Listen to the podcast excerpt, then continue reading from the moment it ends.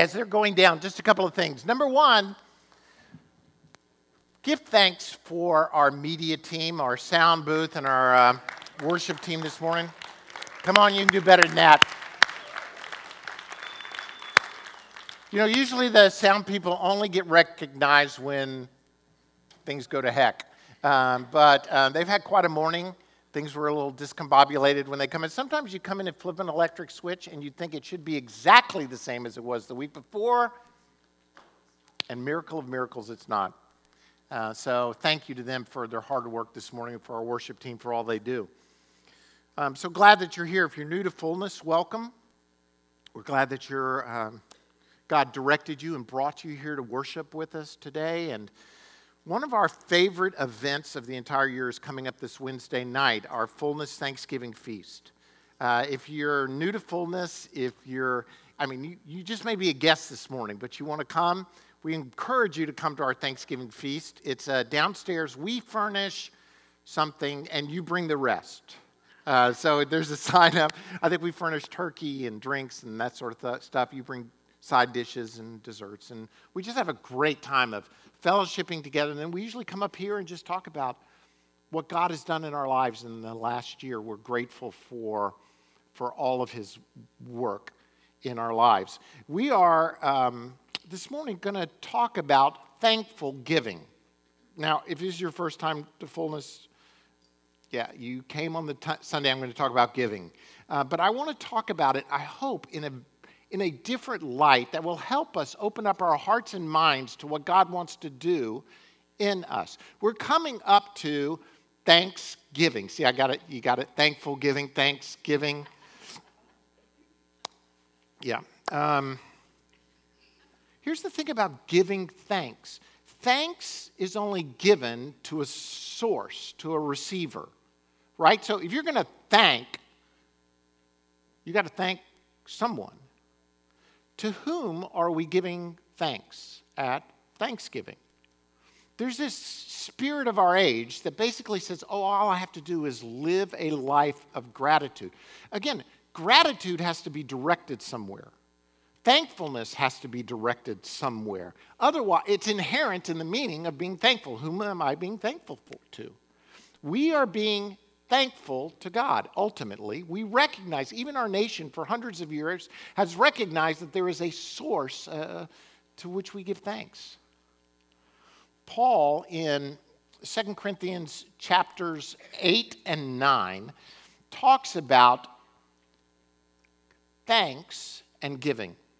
He talks about putting these two things together about living thankful lives and at the same time living lives that reflect we're thankful by giving. And not just giving thanks, but by giving.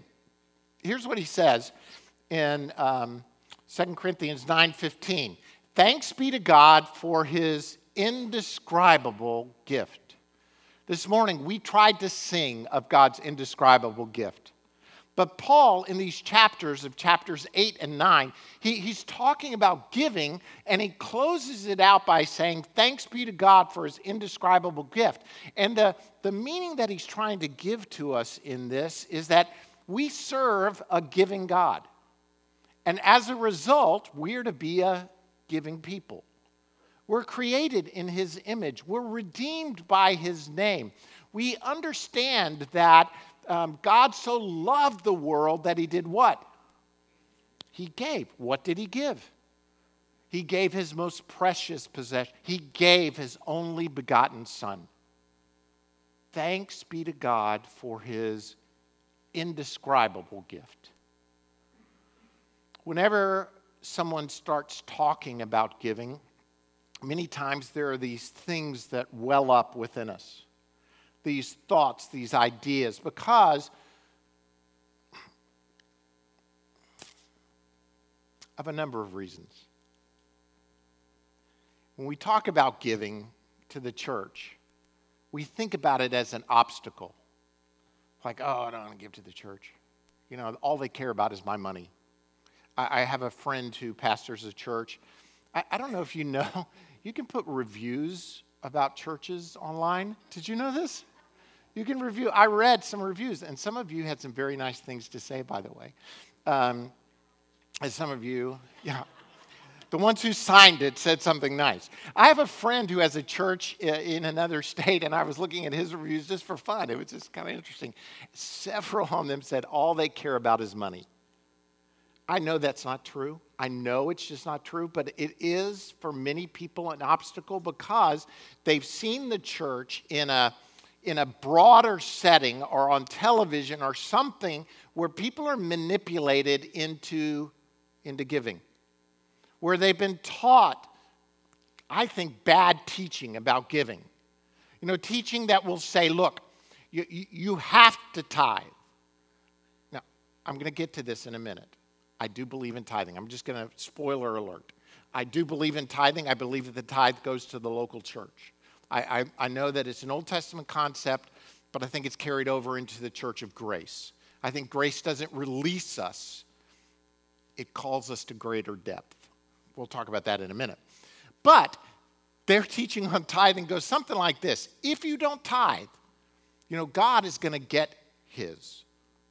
He's going to get his tithe from you. So you can either give to the church your 10% or he's going to bust your refrigerator and then you'll have to pay, pay the repairman. Or your car's going to break down, or your tire's going to explode. Something bad will happen to you if you don't tithe. People, that is just manipulation, and it's not godly in any sense. And so a lot of people see giving to the church as an obstacle. Some people see it as a burden or an obligation. They think, okay, I've joined the club, here are the club dues. I got to give my dues. And so as a result, they give out of duty or obligation. They, they, they think it's a punishment oh, you know, Jesus redeemed me, but as a way to kind of forgive my sins, what I've got to do is give back to God some money because I'm paying for my sins. Churches use that over the years, by the way. It's a great fundraising technique. It's also not true. And some people see it as an uncomfortable topic. I, I, can, can I just be honest for a second? I'm a little uncomfortable preaching about giving at times. And here's the reason why. See, you're all smart people. You know that I'm going to talk about giving. And I'll probably start about, I'm going to start talking about giving to the church. I believe that a tithe is 10% and goes to the local church because I believe the local church is the hope for the world in changing people's lives and for disciple making and for giving to missions and to helping parachurch organizations survive. I believe it's the church. And so the tithe goes to the local church. Now, see, here's the problem. Right in your heads right away, at least if I were you, because I'm skeptical by nature, I would say, you know, he's saying this because he makes a living in the local church. If he doesn't raise funds in the local church, how's he going to survive? How's it going to survive? How's this business going to make it? And you know what? You're right. I do make my living here. I think it's biblical. Paul says, laborers worthy of his hire. I think it's all in the Bible, it's there. But there's this tension that develops, and as a result, it becomes an uncomfortable topic for anybody to talk about. In some sense, why? Because we as Americans are tethered to money. We can't get away from it. It is, it is part of our DNA of materialism. And so we have to, as followers of Jesus Christ, we have to battle the spirit of materialism. We have to battle it all the time because otherwise it becomes an idol in our lives. You know, if you, I was talking to Nate and Cheryl just a little bit over the past couple of weeks. Great to have them here, isn't it? Have Nate and Cheryl here. Is this your last Sunday at church? One more Sunday. Okay. Well, hold your applause. Don't clap for them until then you know, when you go to, every time I go overseas, and I'm only there for 10 days or two weeks, two and a half weeks, I come back into America, and the thing that slaps me full in the face is our materialism. I, I mean, you just can't get, you go to other countries, other places that have such a lack, and people are so happy or content or godly, and you come back here, and just everything has to do with what we receive. I want to talk about that a little bit because I think Paul is striking at the heart of this in 2 Corinthians 8 and 9. He's got two whole chapters in 2 Corinthians devoted to giving. Now, uh, I'm, I'm preaching, my, just to let you know, my goal was to preach 2 Corinthians 8 today and 2 Corinthians 9 next week. Uh, i understand there's something going on next week, and so they told me I can't preach uh, next Sunday, but I'll come back to 2 Corinthians 9 some, in, in a couple of weeks. But just to give you an example, Warren Buffett is um, a billionaire. And several years ago, about 10 years ago, he started a thing called the Giving Pledge. I saw it on 60 Minutes. They were interviewing him. And so, what he was trying to do was to recruit other billionaires to give away at least half of their wealth. Half of their wealth. It started off with 20 to 30 billionaires. There are more and more billionaires on the planet. As of May of this year, May of this year, he had recruited 204 billionaires in 22 different countries to sign a pledge saying they were going to give away half of their wealth, at least. Over $500 billion has been promised to be given away as a result of this giving pledge. Why? Because even in a billionaire's heart, how much is enough? Just a little bit more just a little bit more. But there's something in giving that breaks off of us the spirit of materialism, this spirit of greed. So I want to talk and give you some points from 2 Corinthians 8. I, I want to just walk through the passage to talk about um, how God uh, wants us to give and a, a basis for our giving and to talk about how can we be a giving people. Thanks be to God for his indescribable gift. How are we thanking him? by being a giving people. But before I do, I've asked Cindy. Cindy was being, uh, she was talking to me and Kathy a couple of weeks ago, and we were talking about how I was going to be preaching on tithing and giving. And so uh, she gave, she was talking to me and Kathy about her testimony, and I just thought it was, it was great. And so I wanted her to share with you a testimony about giving, tithing, and what God did in her life as a result. Cindy? Good morning. Um, 30, 35 years ago, I wanted to give, but I was viewing giving off that list as obligation. And I looked at, we had very limited budget, we lived very frugally. Um, I was actually not materialistic, but I looked at what I thought was re- reasonable based on our income and did some mental gymnastics and called it a tithe when it wasn't actually a tithe and did this for several years. And in 1989, though, um, a small group of us, we had a little Bible study, and a well known teacher evangelist at that time came to Birmingham and did a conference. And the point of the conference was we were breaking off four different strongholds from our life, and one of them was greed. Well, I didn't know I had greed because I wasn't materialistic. And, um, but I did have greed because in my heart I was holding on to something that wasn't mine. I was saying, This is mine, when it really all belonged to the Lord. And through teaching and making confessions and prayer, the Lord actually delivered me from a spirit of greed that day. And I remember I had Samantha, who's now 30, uh, in this hand. She was six months old, and I was holding her, and I was holding my checkbook, which we were told to do.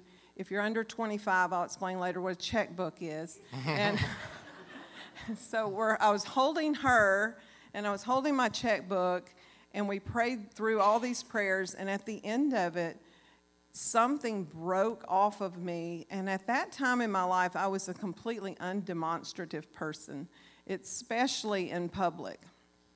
I was so overcome by the joy of the Lord and the instant freedom. I just started jumping up and down, just jumping up and down. And everybody around me, including my close family, was really staring at me and I think a little embarrassed. But what God did that day was He unlocked the joy of giving for me. And so I didn't put myself under the law saying, now I will tithe, I actually moved from the law, which was like obligation, to grace. and saying, Lord, I, I acknowledge that it all belongs to you. Like every bit of it is yours. And I just am the steward of this. And so that day made a commitment to tithe. But um, fortunately, the Lord had more in store. And a few months later, we were joining a church here in Birmingham. And part of their new member classes was a class on giving and they presented teaching that the tithe goes to the local church and then but it goes it's past that. It's offerings and it's alms to the poor. And this just unlocked further joy. It just brought more joy to my life and i like that line that was in part of the reading this morning. You know we we choose gratitude over greed and so that was the process. And, and God has just continued to this day. That joy has just continued to this day. It has never left me. And uh, I have no, no regrets at all. I'm just very, very grateful that God brought this teaching and brought this to me at the time in my life that He did. And so I just give Him praise. Thank you, oh, Cindy. Give her a hand. Thank you for sharing. You may not know it, but unless you have that spirit of greed broken off of you, it's all got it's got a kernel in our hearts. I think we as Americans, we would even say we're not greedy. Well, we would say we're not greedy compared to the guy next door. You know, we're, we're measuring the truth that our balloon is 10 feet off the ground by the guys whose balloon is four feet off the ground when God calls us to soar, I believe, in the grace of living life and in the grace of giving. So, what I hope you don't hear today is any condemnation. I hope you don't hear any manipulation. What I pray that you'll hear and look at and pray about and examine for yourself is the Word of God. I'm going to give you some personal beliefs on giving and tithing, and I encourage you to pray about those as well. So, turn to 2 Corinthians 8 in your Bibles. I know some of you do it on your phone. That's fine. Pull your device out, go to 2 Corinthians 8. Follow along. I'm going to walk us through 2 Corinthians 8, verses 1 through 15. I, I know you've looked at your bulletin. I have five points, so we're going to move. We're going to move. Here we go. First point is this Giving is not a punishment, it is a privilege. Giving is not a punishment, it is a privilege. Hopefully, by my little introduction, you've, you've seen that it is not us being punished for something, and as a result, we have to give. It's a privilege to give. 2 Corinthians 8, here's what it says. And now, brothers, we want you to know about the grace that God has given the Macedonian churches. Now, let me just stop right there. Uh, Corinth is not a Macedonian church. Corinth is um, Corinth is in Greece.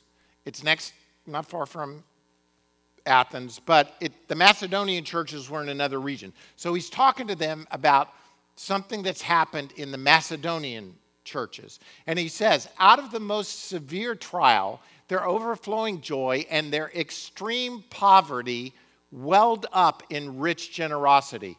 Oh my goodness. Look at that. Look at the three things. He says, out of their severe trial, their overcoming joy, and their extreme what? Poverty, they were richly generous. We would take at least two out of three of those and say, I can't give. Is, would you not agree? Uh, we're extremely poor ourselves and we're under severe trial, therefore. But if you put that um, unbelievable joy right in the middle of it, that overflowing joy, that, that privilege, he goes on and says, For I, I testify that they gave as much as they were able and even beyond their ability. Entirely on their own, they urgently pleaded with us for the privilege of sharing in this service to the saints. Now, let me just back up just a little bit and give you the context. There, there, is, a, there is a severe famine going on in Jerusalem. The saints in Jerusalem are under incredible trial. So the Macedonian churches have raised some money to give to Paul to take to Jerusalem to help.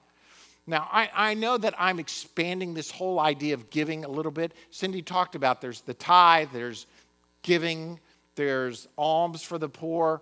But I, I, I believe that there's this heart of giving that, that extends into all of us that God is calling us for. And I think these principles that I'm giving you still apply in whatever way you're, you're giving.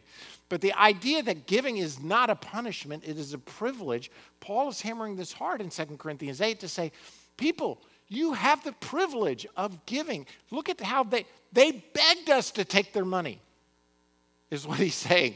In their poverty and in their trials, they, they, they gave and they wanted us to do it because they saw it as a privilege. He goes on in chapter 9. I'm going to skip ahead to chapter 9 just to give you a verse. he says this. I'm going to mess this up somehow.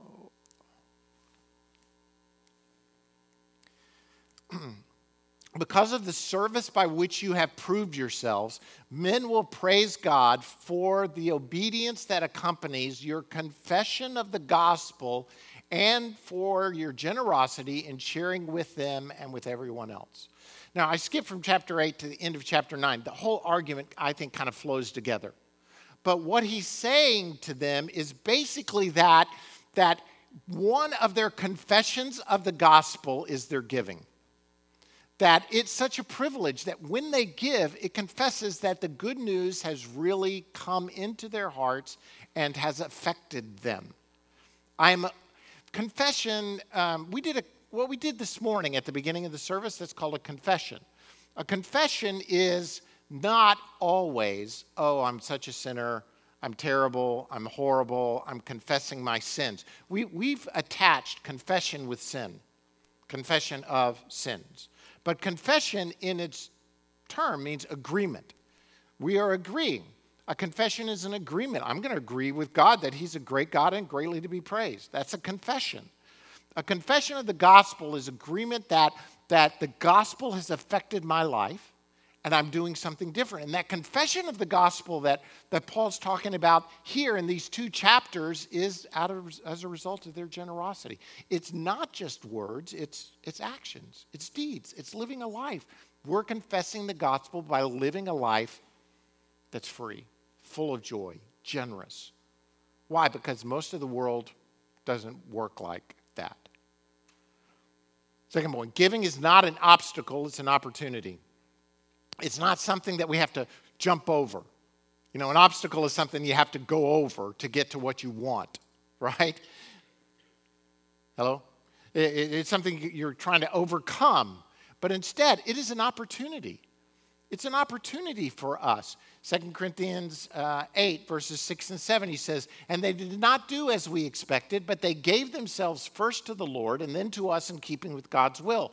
So we urged Titus, since he had earlier made a beginning, to bring also to completion this act of grace on your part. But just as you excel, I love this. Uh, this is one of my favorite ways to talk about giving. He says, But just as you excel in everything, in faith, in speech, in knowledge, in complete earnestness, and in your love for us, see also that you excel in this grace of giving. We like excellence. We want to be the best. You know, the church in Corinth, by the way, took great pride in being the best. Corinth was a very wealthy area, a very wealthy city. They had a lot. By the way, the church in Corinth would have been the happening charismatic church in the New Testament. I mean, they would also be the church that had the biggest mess.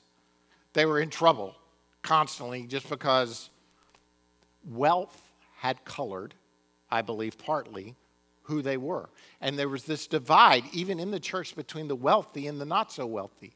The people who had, if you read 1 Corinthians, some of the people who had, they were having a great Lord's Supper eating, drinking, partying, calling it the Lord's Supper people were being excluded who didn't have as much in the Corinthian society.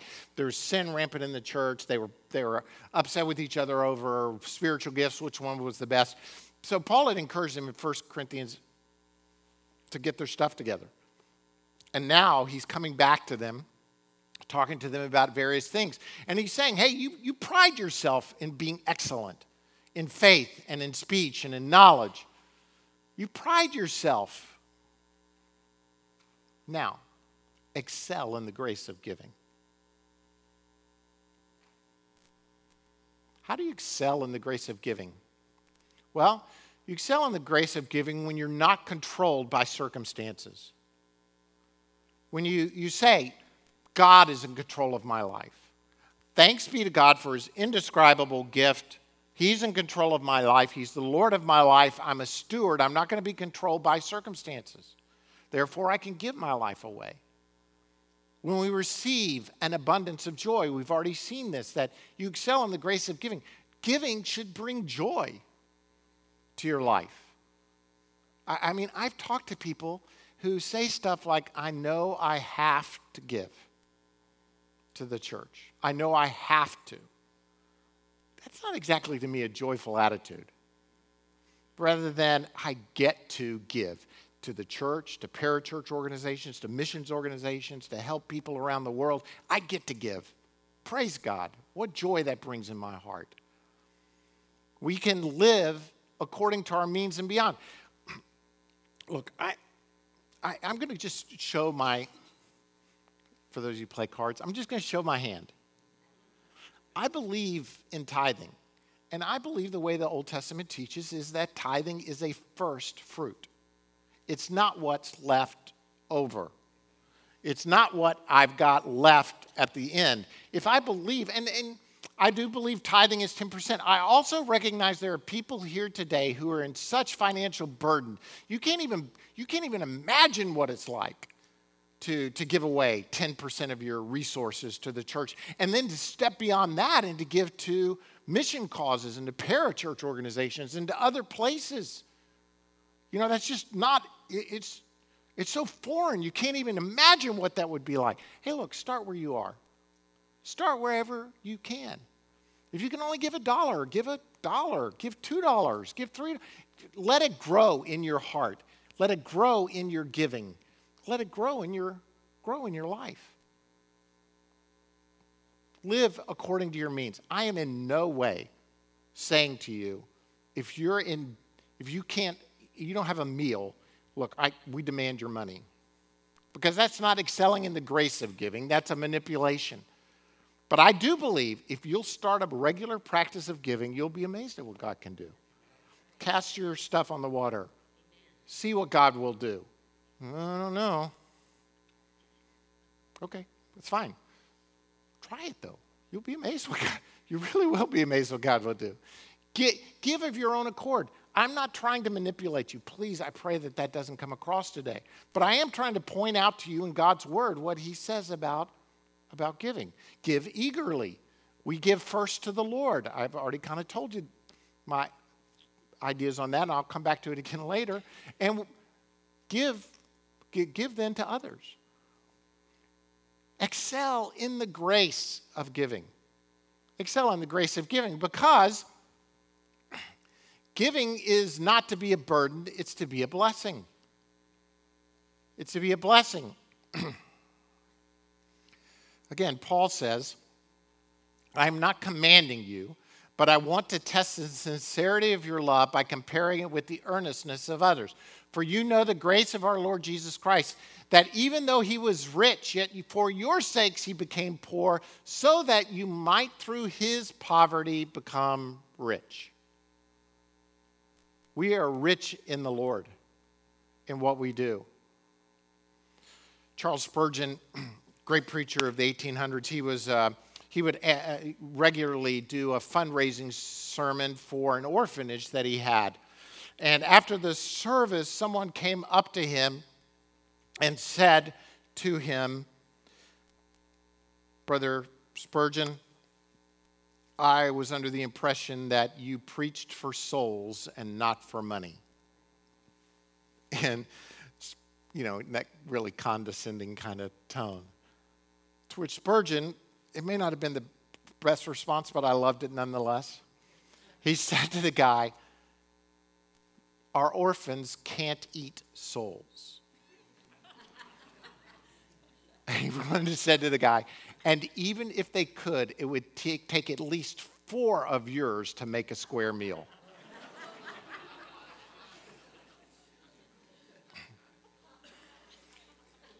There's this idea that we have to give, and it becomes a burden rather than a blessing. And I'm not just talking a blessing to us, but a blessing to those who receive and a blessing to us who give. There's blessings all around when we become a thankful, giving people. First John says this this is how we know what love is. Okay, I want to know what love is, don't you? This is how Jesus Christ laid down his life for us. And we ought to lay down our lives for our brothers. How do you know what love is? Receiving the laid down love of Christ and in turn laying down your life for others. He goes on and says, If anyone has material possessions and sees his brother in need, but has no pity on him, how can the love of God be in him? Dear children, let us not love with words or tongue, but with actions and in truth. You know, you can dance around this all you want, right? You can look at passages like this and say, you know, he's just probably talking to a specific group of people.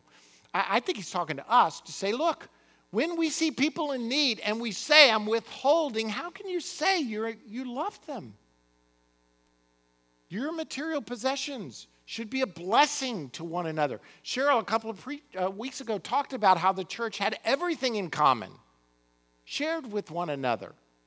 Man, that is, that, look, that, that's just communism. You know, that's what that is right there. I'm, I'm a materialistic capitalist right here. No, you're just greedy. You just want stuff for yourself. And you see giving as a burden and not a blessing. And I believe receiving the truth that God gave his everything for us, Jesus laid down his life for us, we in turn lay our lives down for others, will totally change our perspective. One time, Mother Teresa was uh, in Australia, and, and this young friar, young priest, had been given to her to kind of be her gopher, to help her. And, and he was so excited about, you know, accompanying Mother Teresa around Australia, being able to talk to her, hear her words of insight, just being blessed by her. And so, but what he found was everybody else wanted to talk to her. So he could never get his way in to, to, to speak with her.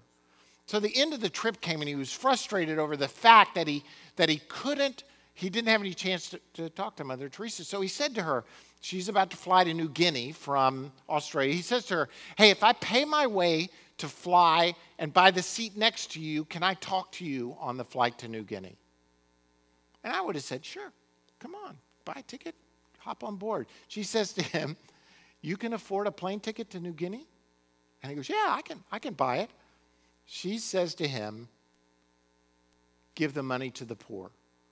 You'll learn much more by that than traveling with me. Jesus says, Sell what you have and give to those in need. This will store up treasure for you in heaven.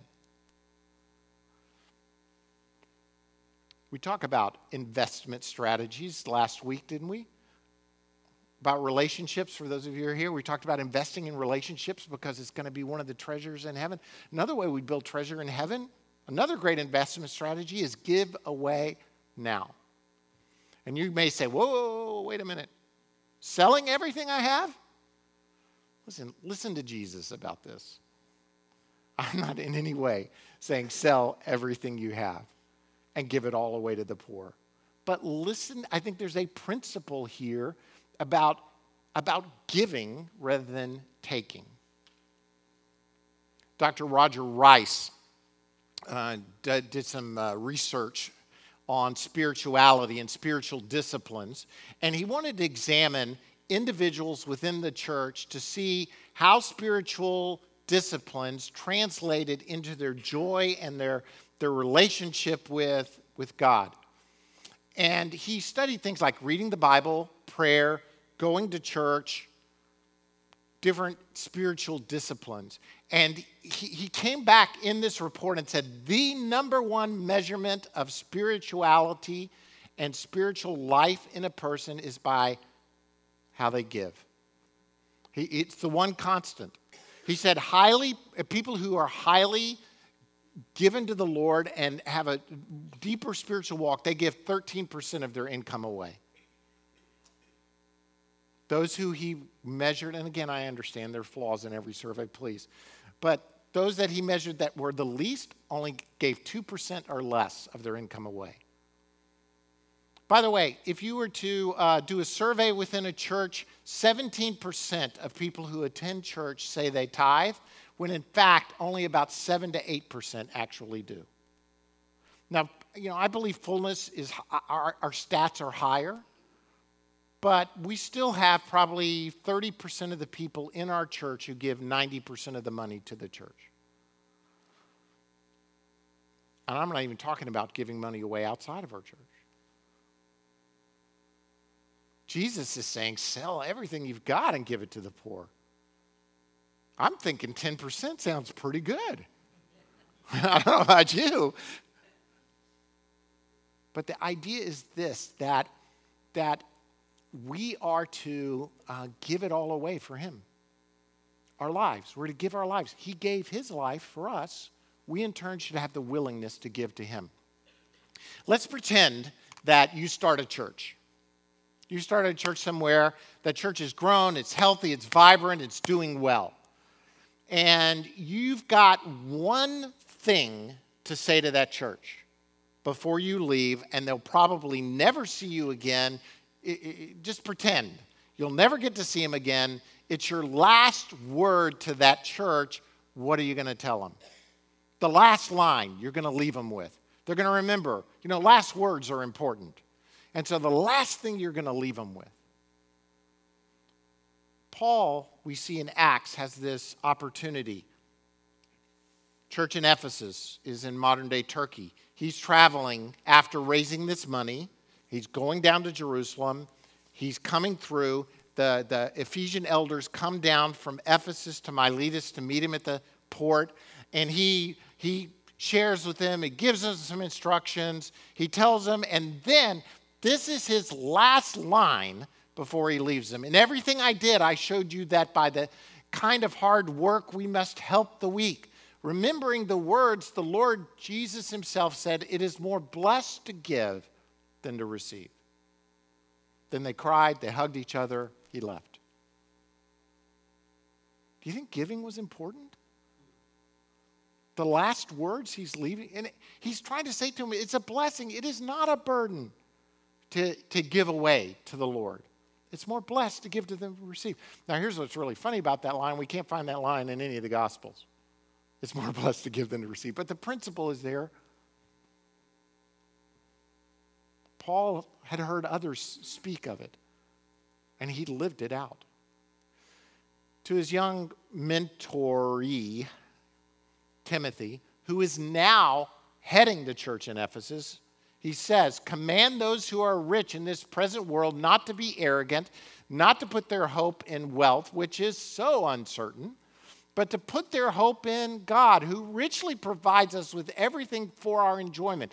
Command them to do good, to be rich in good deeds, and to be generous and willing to share. In this way, they will lay up treasures for themselves as a firm foundation for the coming age, so that they may take hold of the life that is truly life. Are you going to take hold of the life that's truly life? Don't trust in riches, give away. You know, I find it fascinating, and we're going to get to this point in a minute. Paul says, I'm not, I'm not telling you you have to when he's talking to him, but then he comes over to T- Timothy and says, Command them. You know, it seems like, well, wait a minute, Paul, let's get. I think what he's saying is teach them that wealth is so uncertain. And that one of the ways you break the hold of wealth on your heart is by giving away. Because giving is to be a blessing, not a burden. Moving on. Giving is not legalism, it is an act of grace. Giving is not legalism, it is an act of grace. Verses 10 and 12, he says, And here's my advice about what is best for you in this matter Last year, you were the first not only to give, but also to have the desire to do so. Now, finish the work so that your eager willingness to do it may be matched by your completion of it. Willingness and completion. This combination to say, I've got the heart to do it and I finish it. I do it. According to your means. I, I like that too. It's a realistic appraisal. According to your, to your means. For if the willingness is there, the gift is acceptable according to what one has, not according to what he does not have. so, I believe in this. Let me go ahead and I just want to highlight that last line. That there's willingness to give. And as a result of the willingness to give, then you'll give. So, like at the end of the service this morning, I'll just go ahead and tell you this we're going to have the offering plate spread out across the front. Not because I want to manipulate you into giving more money. Those of you who are part of fullness, you know our financial situation, you know where we stand. That's not the point. The point is that, that there is something released in us when we give according to what God tells us to give. There's freedom that occurs in our lives. And that's my desire for you as pastor of this church is for you to walk in freedom. It's not about money making for the church. Now there is there you know, logistically it takes a little bit of cash to keep this thing going. You know, we have staff, we have lights, we have air conditioners, and usually there's always one busted. You know, this, the building's a certain age. It takes work to keep things, it, it takes means for it to occur. But I, I, I believe that giving is an act of grace. Jesus talks about that widow's mite. Do you remember? She, you know, there's this one guy just doing all this showboating and giving to let everybody know and she's dropping in what she has by her means. Now, the sacrifice she made was, in fact, much greater than the sacrifice he made because it was all she had.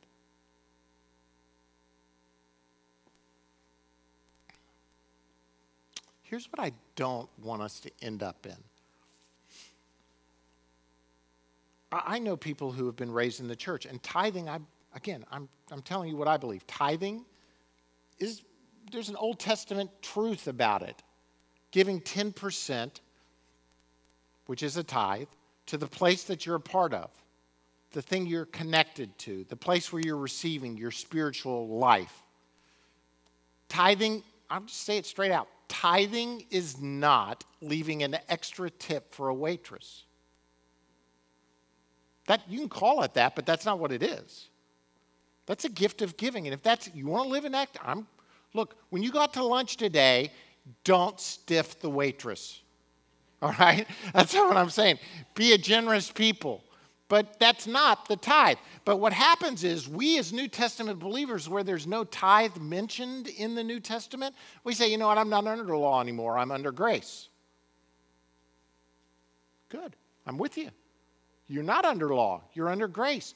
But here's the implication that you're saying you're saying grace that costs God everything costs me less. I live under grace, therefore I don't have to do it. I'm, I'm free to not do anything. Yes, you are, but I'm telling you, it's not the way to live the Christian life. Grace doesn't call for less, it actually says, I, I want all of you. If you're a steward, you're a steward, that means God is the owner, correct? He owns the cattle on a thousand hills. And because I've given my life to Jesus, He now owns me totally. There's a philosophy, there's a belief, there's a theology to that. How can you step back and say, look, grace demands less? Grace calls me to a lesser level of living. If, if maybe you disagree with me, and that's fine. You're free to disagree with me, but I would encourage you to read the Sermon on the Mount where Jesus calls us not, I mean, he says, oh, yeah, you know, if, If you lust after a woman, you've heard it, committing adultery is this. I'm telling you, it's this. Well, that's not less, it's more. Grace. But, you know, here's the thing if you live according to legalism, you'll ask questions like, well, the tithe's 10%. I'm going to give my 10%. Here's my 10%. It's a burden, it's an obligation. I have to do it. Boom, there it is. Done. Stinking tithe. but instead, if you say, God has changed my life, I've been transformed by the gospel. I want to give my life away. I want to share the good news of Jesus Christ. I want to, I want to give of my resources to the world around me. There is something freeing in grace, there's something binding in legalism. My dad, the Christmas before he passed away, we were with the Rosses having dinner, and my whole family was there. And we were talking about teaching on tithing. My dad, my dad is only my dad could do. Said something like, I don't even remember his line. Do you remember what he said? He said something like, This is this is a stupid topic, or something like that. I'm like, really? And what my dad, my dad, in his way of saying was, every year, your mom and I prayed about what we should give to the church. Every year we sought after God. And you know what? He never told us less than 10%. And he said, you know, we are given 15, 16, 17. We kept up it because every year God was saying, give your life away, give your life away, give your life away. My dad understood the gospel of grace, even though at times his speech wasn't exactly graceful. In his heart, though, he was pure in his understanding of giving it away. So I think, you know, I, Kathy and I, we give, I'll just tell you, we give more than 10% to the local church. And then we give away on top of that, as Cindy was saying, we give to different mission groups, different organizations, different things, and we're trying to up it. Your church believes in giving away. So at this point, somewhere between 12 and 13% of every dollar you give goes away from here. It goes to different mission endeavors. It goes to Pastor AJ over at Woodlawn. It goes to help Nate and Cheryl. It goes to help Amy Jacks. Now, you may be saying, well, we're paying for people. No, you're paying for to help people fight human trafficking in Athens. You're paying to help do surgeries in Africa. Your money is going to an orphanage in India. Your, your, your, your money is going to spread the gospel in, in refugee camps in Jordan. And we want to up it. I would love to be at a place where 20% of, it's been my goal ever since I've been pastor, that 20% of the money that comes into fullness goes out somewhere else. We help support campus ministries in our city. I mean, your money God's money, is going out. And I'd love to see it increase. But it can only increase if we all join in the blessing that is in, in giving.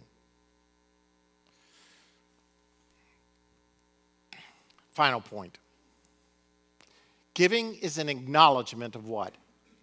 God's faithfulness. God's faithfulness. You see, here's the great thing about grace is we recognize that it all begins with him.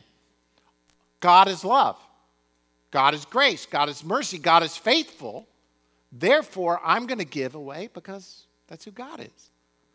It, it, if I don't give, my confession is this I don't think God is trustworthy. I don't think God is faithful. I'm going to withhold my funds because I'm not sure He's going to come through.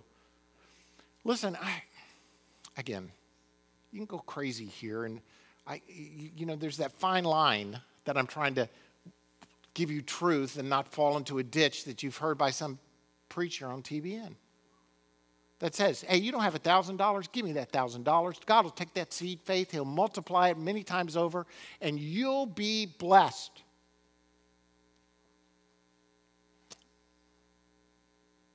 If you don't have a $1,000, Go take out a loan. get the $1,000 because that's a seed faith. And God will pay your $1,000 back, and your refrigerator will work, and everything's going to go great in your life. I don't want to be that guy when I'm standing before God's throne, answering for what I've told people and manipulated them for their money. But I will tell you this if you'll pray and seek after God and say, God, you are a faithful God, I want to be a faithful person. Show me how to live my life. Show me what to give. Show me how to, to live this life of faithfulness before you. I believe the Spirit of God is in each. I believe in the priesthood of the believer. I believe that God will speak to you about how to live your life and how to handle your money. 2 Corinthians 8 says this last couple of verses. Our desire is not that others might be relieved while you are hard pressed, but that there might be equality. At the present time, your plenty will supply what they need, so that in turn, their plenty will supply what you need. Then there will be equality, as it is written He who gathered much did not have too much, and he who gathered little did not have too little. Now, you may read this passage and think this is just about equality. I think it's about faithfulness. I think about it, it's, it's God's word to us about living faithful lives to help each other. Someday, TV may need help. Gonna, I want to be there to help TV. Someday I may need help. Someday John Kerry might need help, and TV and I want to be there to help John. And then John will turn around. Now, this is not communism, people. I know we start thinking, oh, you know, these socialists. It's not that. It's about living a life of faithfulness before God, to love each other and help each other. Quit putting systems on people and instead say, you know what? Christianity is in its basic nature Thank you. Relationship with God and relationship, God's faithfulness to me. I want to be faithful to Him by giving my life away to others, giving stuff away to others, helping others, blessing the church that I'm a part of, letting it walk in freedom. Look, it's the idea of stewardship. J. Oswald Sanders says this the basic question is not how much of our money should we give to God, but how much of God's money should we keep for ourselves. When you're a steward, you start recognizing everything I have is His, including me. How much, God, do you want me? What kind of faithfulness do you want to live, me to live in my life? Please, people, I pray that this morning what you've heard is this. Thanks be to God for his indescribable gift. You're a giving God. Make me a giving person. May I give my life away in all of its forms, from the resources to the words to the service. You may not know this, but on Sunday morning now, we gather together everybody who's serving in some area, in some capacity of our church, on that day to pray together before we go to our places of service. It's unbelievable. I never knew there were this many people doing this much stuff on Sunday morning, giving their lives away to serve. You can do that. But give your resources, give your life here and outside. Please, I, I, for those of you who are part of Fullness for over a number of years, you know that everything is not, this is not the center of the universe. But I do believe God will lead us to be an incredibly giving people. And here's what I want us to do uh, John is going to bring, John Kerry is going to come and spread the offering plates across the front. And I would like you, as a confession of the gospel, just to give away something. Something. And again, it doesn't have to, if God leads you to give much, give much.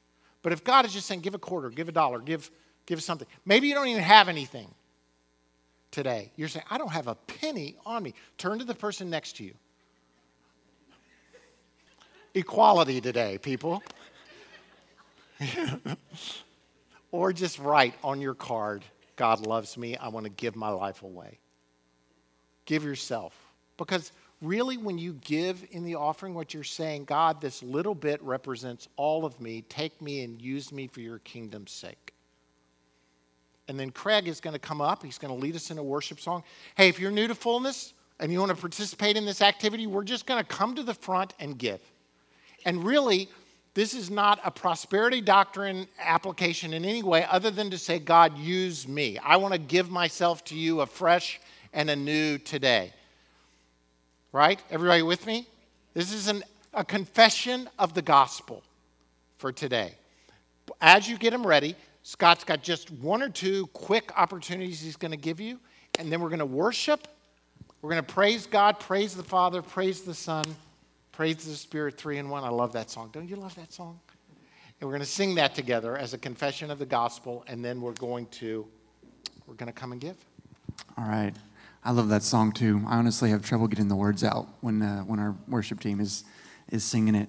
Um, but yes, normally I'm supposed to give a philosophy of giving when I set up the offering, but I can't say anything that hasn't been said already better. Um, really, are just a couple things to make you aware of this Wednesday night. So just in a few days, we have our annual Fullness Feast, uh, which is one of I think one of the favorites here around Fullness uh, where we just come together and eat great food and fellowship together and get to hear testimonies of ways that God has blessed us uh, throughout this year. Um, and you've already received uh, sign-ups through your email, but you can, you can sign up through that. You can sign up at fullness.life to, to bring a dish. Um, but just come out. It's, it's a great time. It's awesome. Um, I would like to ask a favor uh, immediately after the service here, just in a few minutes. Uh, we would love it if some people could come downstairs and uh, help us set up tables and chairs in the in the fellowship hall. Um, Caroline set out helpful diagrams of how we want the room set up, and you can go look at those. Um, but if, if you could do that, just set up tables and chairs downstairs right after we finish. That would be awesome. Um, and then lastly, some of you probably were a little confused uh, where Pastor Bart uh, referenced next Sunday. Uh, next Sunday is actually uh, the mark celebrating 40 years of ministry uh, for Pastor Bart. He's been doing 40 years of ministry uh, next Sunday. So next Sunday is going to look a little bit different. We're going to have some special things planned. Um, don't worry, I didn't give it away. Pastor Bart already knows about it. Um, but come back next Sunday. It's going to be a, a neat time. So let's worship God through the giving of an offering.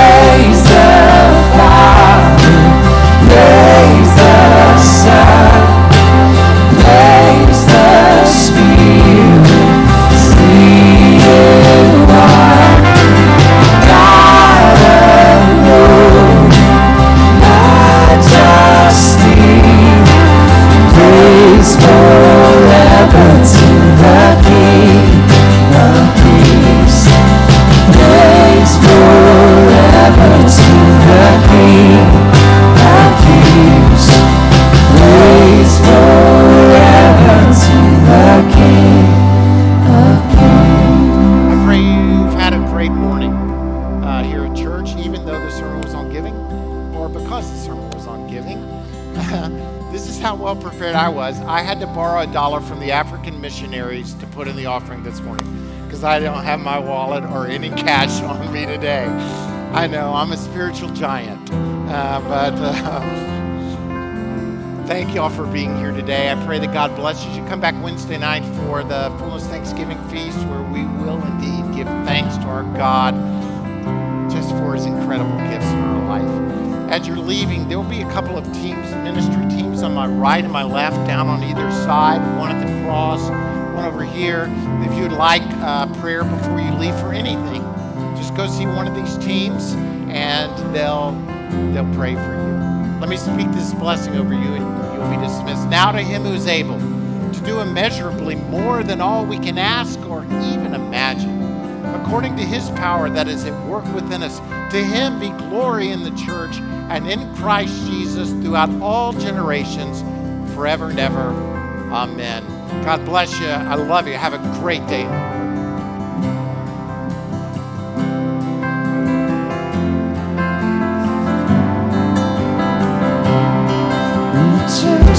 Christ was born, then the Spirit lit the flame. This gospel truth of old shall not kneel, shall